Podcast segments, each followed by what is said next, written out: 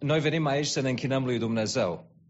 Însă lucrurile pe care le facem sunt, în afară de faptul că venim și ne închinăm lui și spunem că ne închinăm lui, dar lucrurile pe care le facem sunt în planul orizontal. Cântăm, ne rugăm, proclamăm cuvântul și din cauza aceasta, probabil că ne este ușor să uităm că în întâlnirile bisericii se întâmplă ceva supranatural. Și când spun că se întâmplă ceva supranatural, nu înseamnă ceea ce gândesc oamenii întotdeauna, că este supranatural.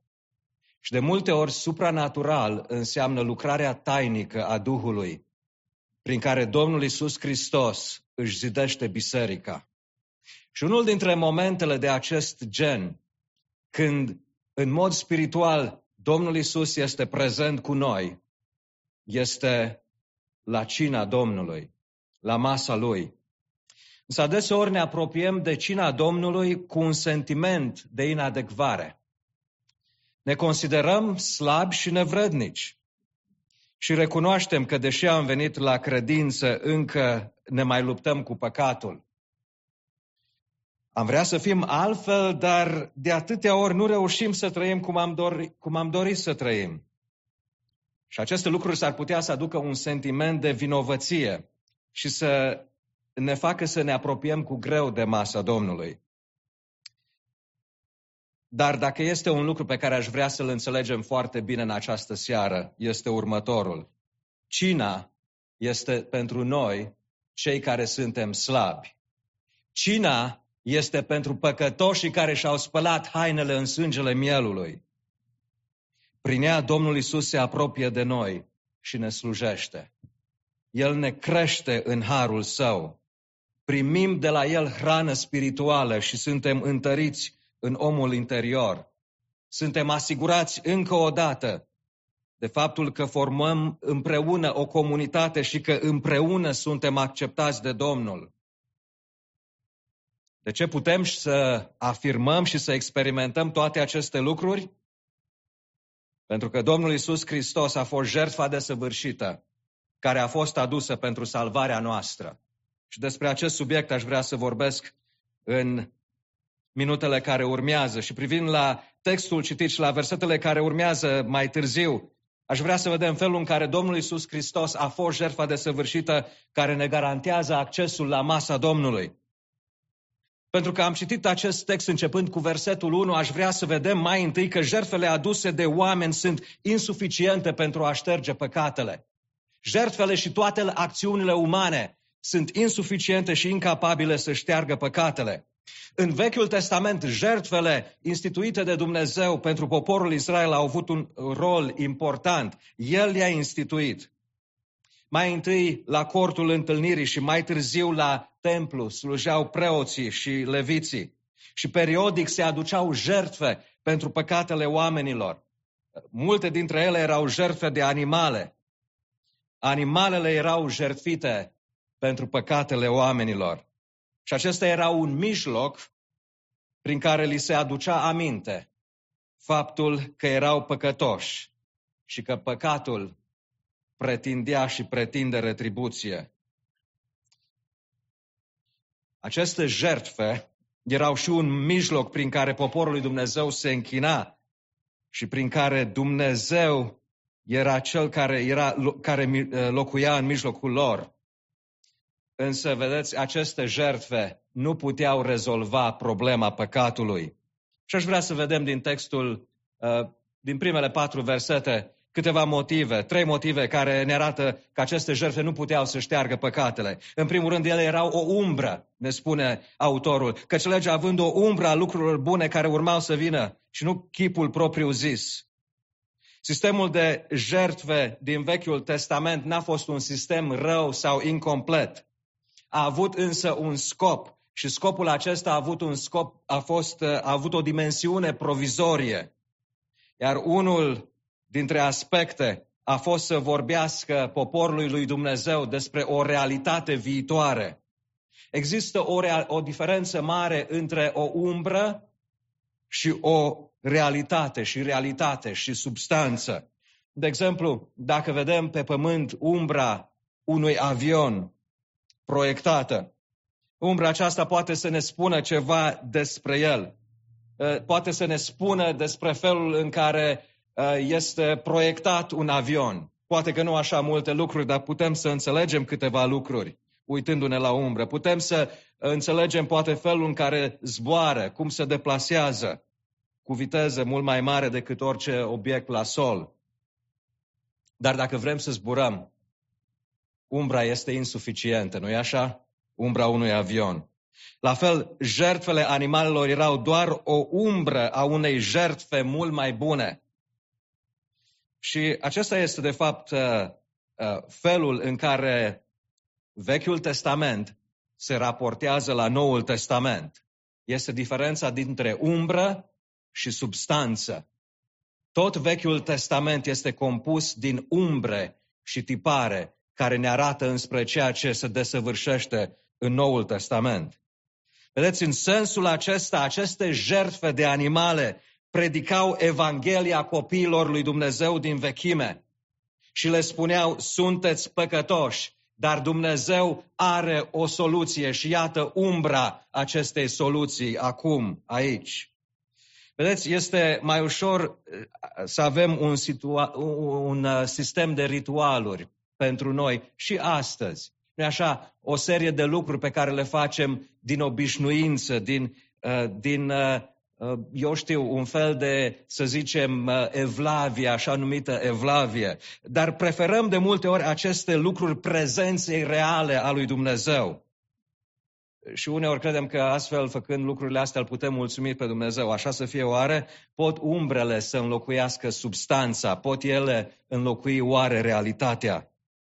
De ce nu puteau șterge jertfele păcatele? Continuă autorul și ne spune pentru că ele continuau în fiecare an. Spune în versetul 2, altfel n-ar fi încetat ele oare să fie aduse? De vreme ce închinătorii curățiți odată pentru totdeauna n-ar mai fi avut conștiința păcatelor, însă prin acestea are loc o aducere a minte a păcatelor în fiecare an. Imaginați-vă acest lucru. An de an se repetau acelea jertfe. Preoții veneau și aduceau animalul ca jertfă. Dacă una dintre cele aceste jertfe, măcar una dintre ele, dacă ar fi șters cu adevărat păcatele, spune autorul epistolei, jertfele Vechiului Testament ar fi încetat atunci.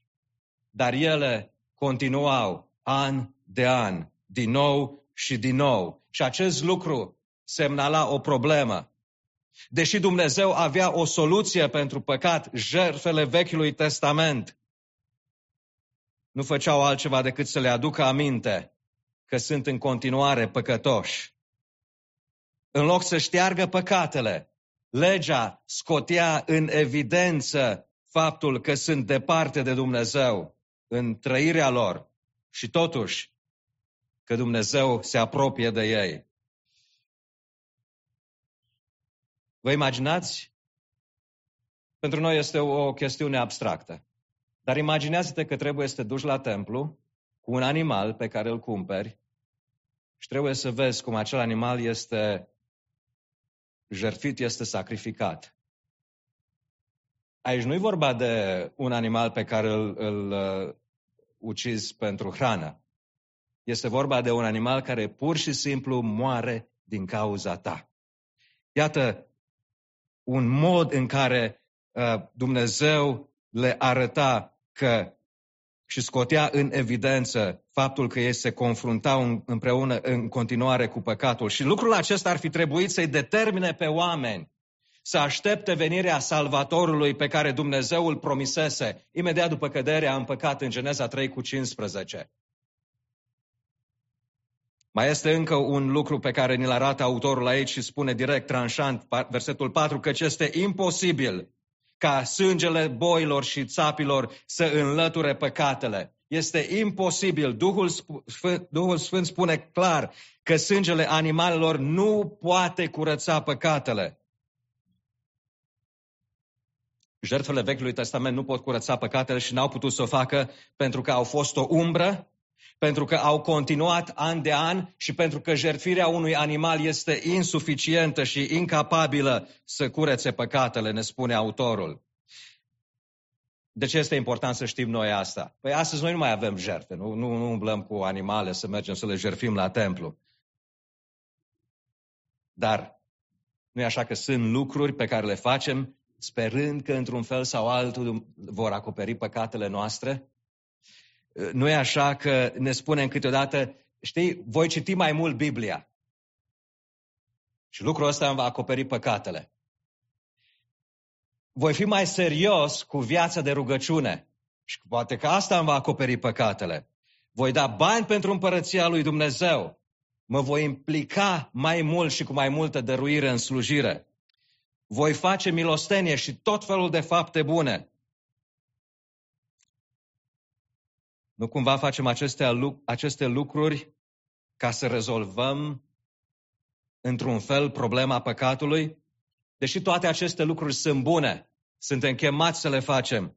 Nici unul dintre ele nu poate șterge păcatele.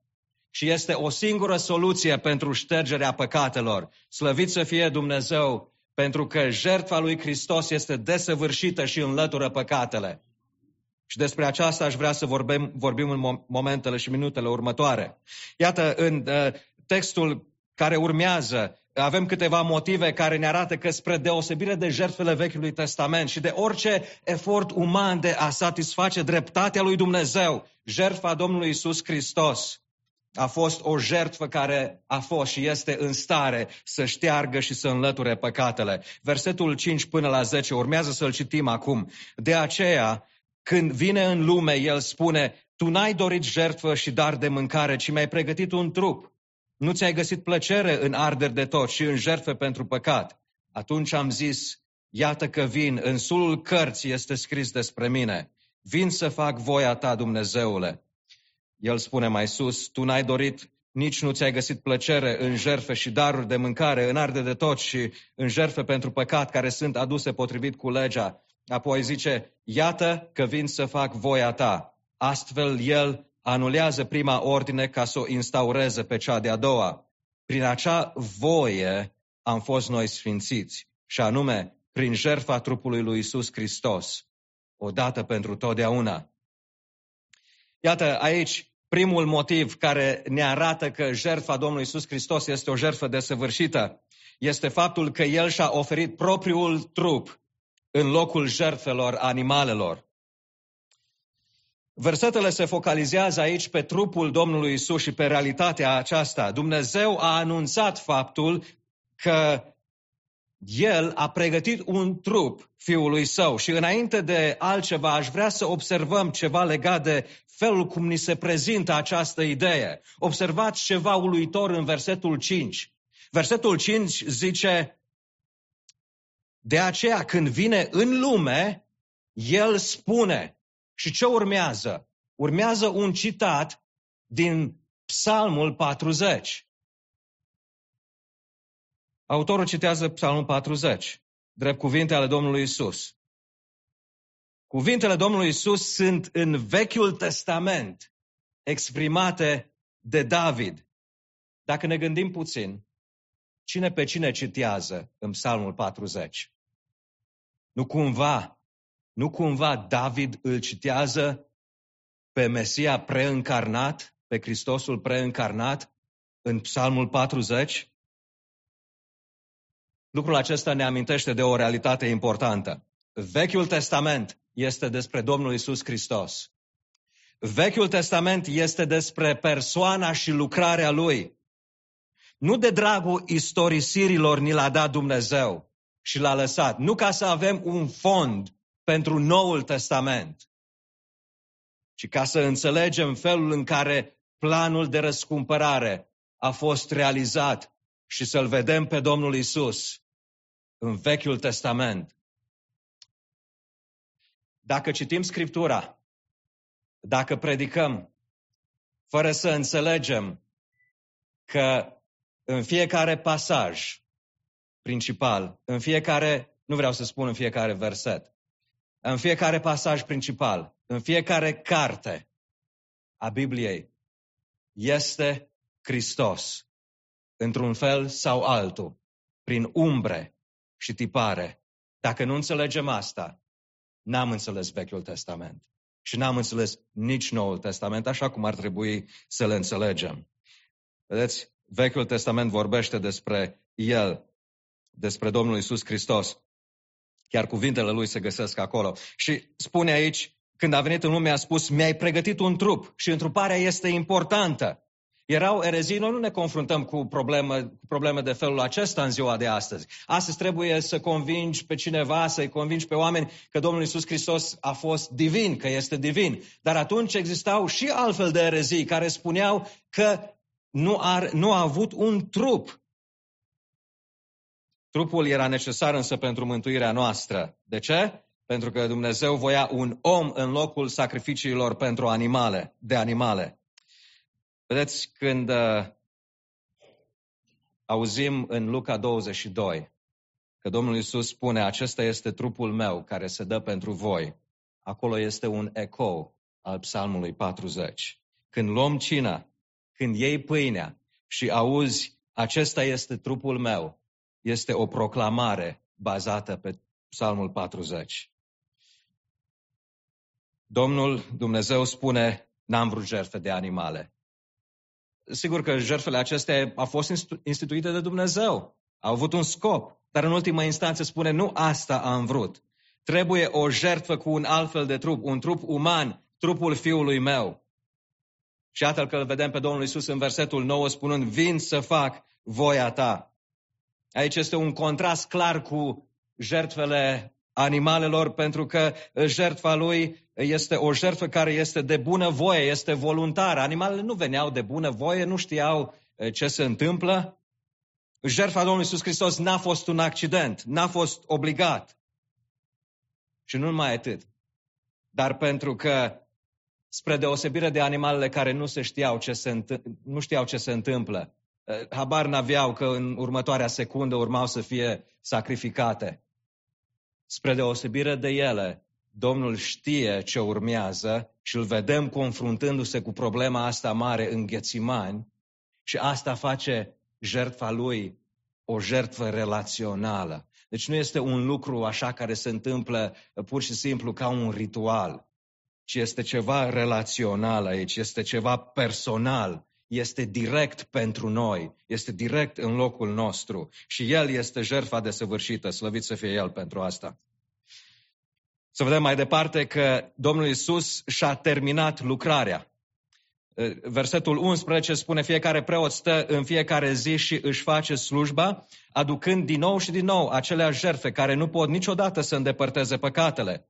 Și în continuare, însă Hristos a adus o singură jertfă pentru păcate, odată pentru totdeauna și s-a așezat la dreapta lui Dumnezeu și de atunci așteaptă până când dușmanii lui vor fi făcuți scăunași pentru picioarele lui sau așternuți, se spune în altă traducere. Vedeți, preoții nu stăteau în cortul întâlnirii. Dumneavoastră ați avut, știu că și aici câteodată, la închinare. Nu? Ni se pare și ne este greu. Unii care mai avem probleme cu spatele sau alte probleme, ne este greu să stăm în picioare câteva minute.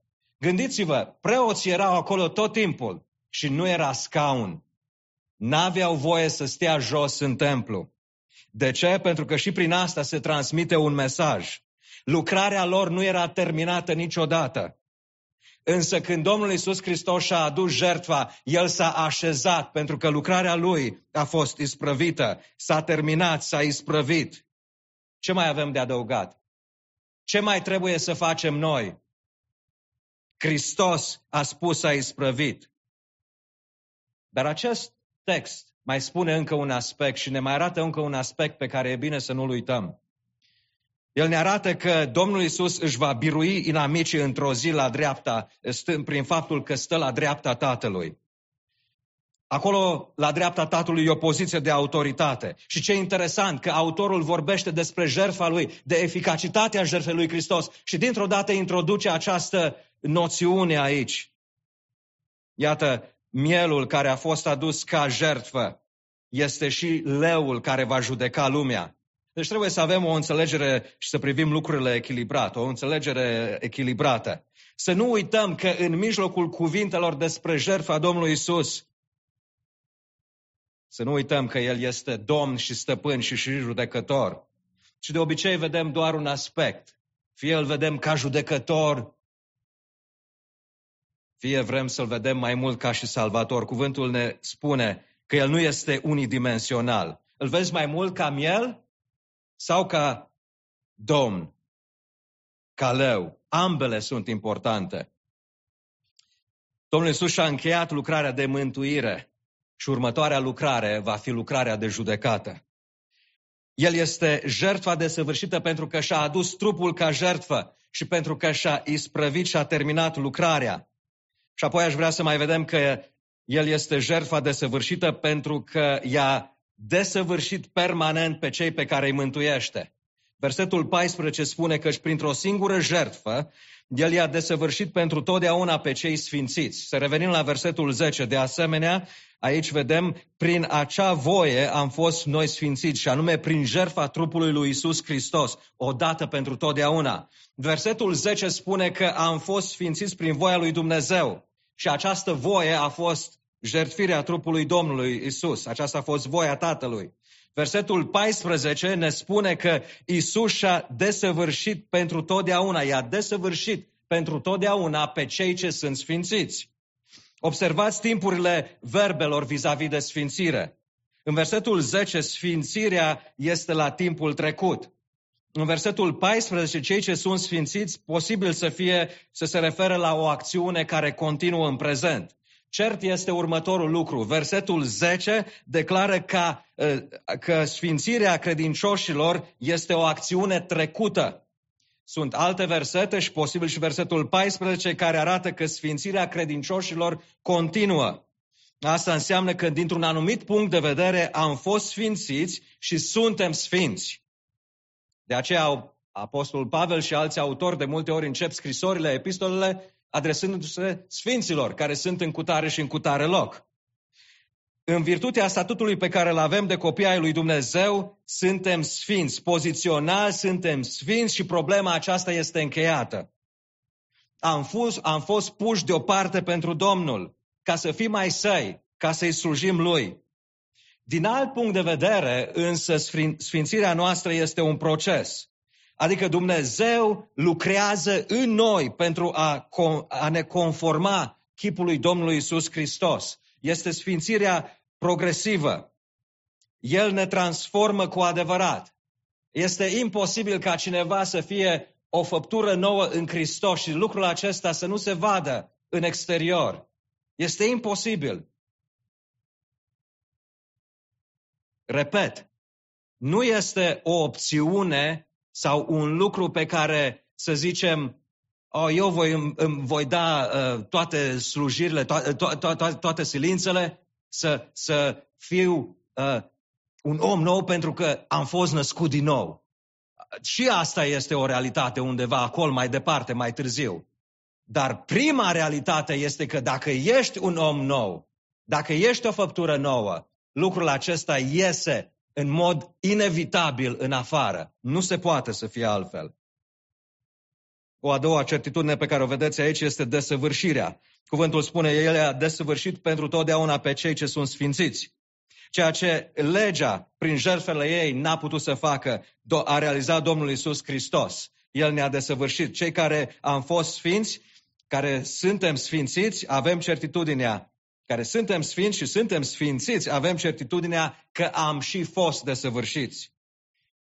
De aceea ne permitem să spunem 2 Corinteni 5 cu 17 în, în dreptul nostru. Altfel n-am îndrăznit să spunem aceasta. Domnul Iisus Hristos este jertfa desăvârșită care i-a desăvârșit în mod permanent pe cei pe care îi sfințește, pe cei pe care îi mântuiește. El este jertfa desăvârșită pentru că și-a adus trupul său ca jertfă. Este jertfa desăvârșită pentru că a terminat lucrarea lui. Și-a terminat lucrarea și pentru că i-a desăvârșit permanent pe cei pe care îi mântuiește. Slăvit să fie El. Frați și surori, aceasta este Evanghelia. Evanghelia nu este fi mai bun, dă silințele mai mult. Toate aceste lucruri pot să fie bune și necesare, dar acestea sunt lege. Și legea nu ne mântuiește. Evanghelia ne mântuiește. Evanghelia este o proclamare a victoriei Fiului lui Dumnezeu. El a biruit. El ne-a sfințit. El ne-a desăvârșit. El ne sfințește. El ne crește în credință. El ne ridică la standardul pe care l-a hotărât pentru noi. Și acum, Hristos este suficient pentru iertarea păcatelor, păcatelor noastre. Primul lucru pe care trebuie să-l reținem. Să-l reținem clar. Hristos este suficient pentru iertarea păcatelor noastre. Și doi, și aici avem mai multe lucruri la care vreau să mă opresc. În lumina celor auzite, aș vrea să ne gândim la cina Domnului și felul în care ne apropiem de ea. În primul rând, ne apropiem de cina Domnului cu deplină încredere. Autorul uh, epistolei către evrei spune în capitolul 4, așadar să ne apropiem cu îndrăzneală de tronul Harului ca să primim milă și să găsim har, care să ne dea ajutor la vreme de nevoie. Suntem parte din familia lui Dumnezeu. Nu venim cu teamă, nu venim cu neîncredere, ci venim cu încredere de plină. Când ne apropiem de cină, venim aici pentru confirmarea credinței noastre și să ne hrănim spiritual. Într-o mărturisire de credință care consider că este de mare importanță, v-am mai spus despre ea, mărturisirea credință de baptistă de la Londra din 1689, se spune așa, printre altele despre cina Domnului. Cina Domnului nostru Isus Hristos a fost instituită de El însuși în, acea, în aceea seară în care a fost rădat și a rânduit-o să fie ținută în bisericile sale până la sfârșitul lumii, având semnificația de amintire perpetuă a Lui și de a arăta sacrificiul pe care l-a făcut prin moartea sa pe cruce. Căci Domn, cina Domnului a fost instituită de asemenea și observați câteva lucruri și le voi, voi reveni asupra lor. Pentru a confirma credința celor care participă în toate beneficiile morții lui Hristos, spre hrănirea lor spirituală și creșterea în el, pentru angajarea lor în toate lucrările pe care le datorează lui și pentru a fi un mijloc de a întări comuniunea lui lor cu el și reciproc unii cu alții. Menționez câteva din aceste lucruri. În primul rând, cina are menirea să ne confirme credința, nu să ne o infirme, nu să ne spune că nu suntem vrednici, că nu avem ce să căutăm aici. Am fost sfințiți odată pentru totdeauna, am fost desăvârșiți pentru totdeauna, ne spune cuvântul. Nu este aici uh, un loc când trebuie să semănăm îndoială. Aici pot să participe toți cei care și-au mărturisit public credința. Sunt chemați să se abțină doar cei care sunt sub disciplina bisericii și ca, cei care disprețuiesc sau nesocotesc biserica. 1 Corinteni și frații, 1 Corinteni 11 ne arată lucrul acesta. Și aș vrea să lansez o provocare. Oricui care crede că sunt alte motive care ne fac nevrednici, să vină și să-mi demonstreze asta, biblic sau teologic. Dar vă spun sigur, nu există. Pentru că alți oameni și alte denominații întregi mult mai, mult mai bine pregătiți decât noi și puși într-o situație să prezinte lucrurile cu claritate, au stabilit de, de, de, uh, deja acest lucru. Nu mai este o problemă de acest fel, uh, în afară de cele două excepții pe care le-am menționat. Suntem chemați să ne apropiem de cină. Cina, de asemenea, este o hrană spirituală și este și creșterea în el. Ne ajută să creștem în Domnul Isus Hristos. Venim în El fiind totalmente dependenți de El. Noi suntem slabi, dar El este puternic. Noi suntem imperfecți, dar suntem totuși ciudat desăvârșiți în El și prin El. Încă un lucru pe care îl face cina, el, ea întărește comuniunea. Uh, comuniunea cu Domnul, dar și cu biserica. Cina este pentru biserică. Legământul, frați și surori, este făcut cu, cu poporul ales al lui Dumnezeu, cu biserica pe care a răscumpărat-o. Legământul nu este făcut cu noi individual. Trebuie să renunțăm la această noțiune, dacă o avem. Domnul Isus a făcut un legământ în, prin care ne-a inclus pe cei care suntem parte din biserica sa. El vrea să ne întărească credința. E pentru păcătoșii care și-au pus, cina este pentru păcătoșii care și-au pus încrederea în Hristos. Pentru că El ne vede desăvârșiți. Și cum ne vede El? Așa suntem în fața lui Dumnezeu. Nu este pentru super sfinți? Nu. Nu este uh, pentru cei care au nu știu ce rezultate deosebite pe calea credinței. Și ne vom apropia în curând de masa Domnului. Aș vrea să avem încredințarea aceasta, că Domnul Isus este prezent în mod spiritual la cină. Este un eveniment supranatural. El vrea să întărească credința noastră. Vrea să ne asigure de suficiența jertfei lui. Vrea să ne asigure de statornicia credincioșiei sale. Și vrea să ne crească, vrea să ne crească în harul său. Nu știu dacă ai un sentiment de inadecvare în această seară. Dintr-un punct de vedere, este justificat. Însă dacă înțelegi cuvântul, înțelegi că masa Domnului este pentru păcătoșii care au fost iertați și care au fost spălați în sângele mielului. Așadar, să ne apropiem cu încredere, cu încredere, nu cu teamă, de tronul Harului, de masa Domnului. Amin. Și vom face acest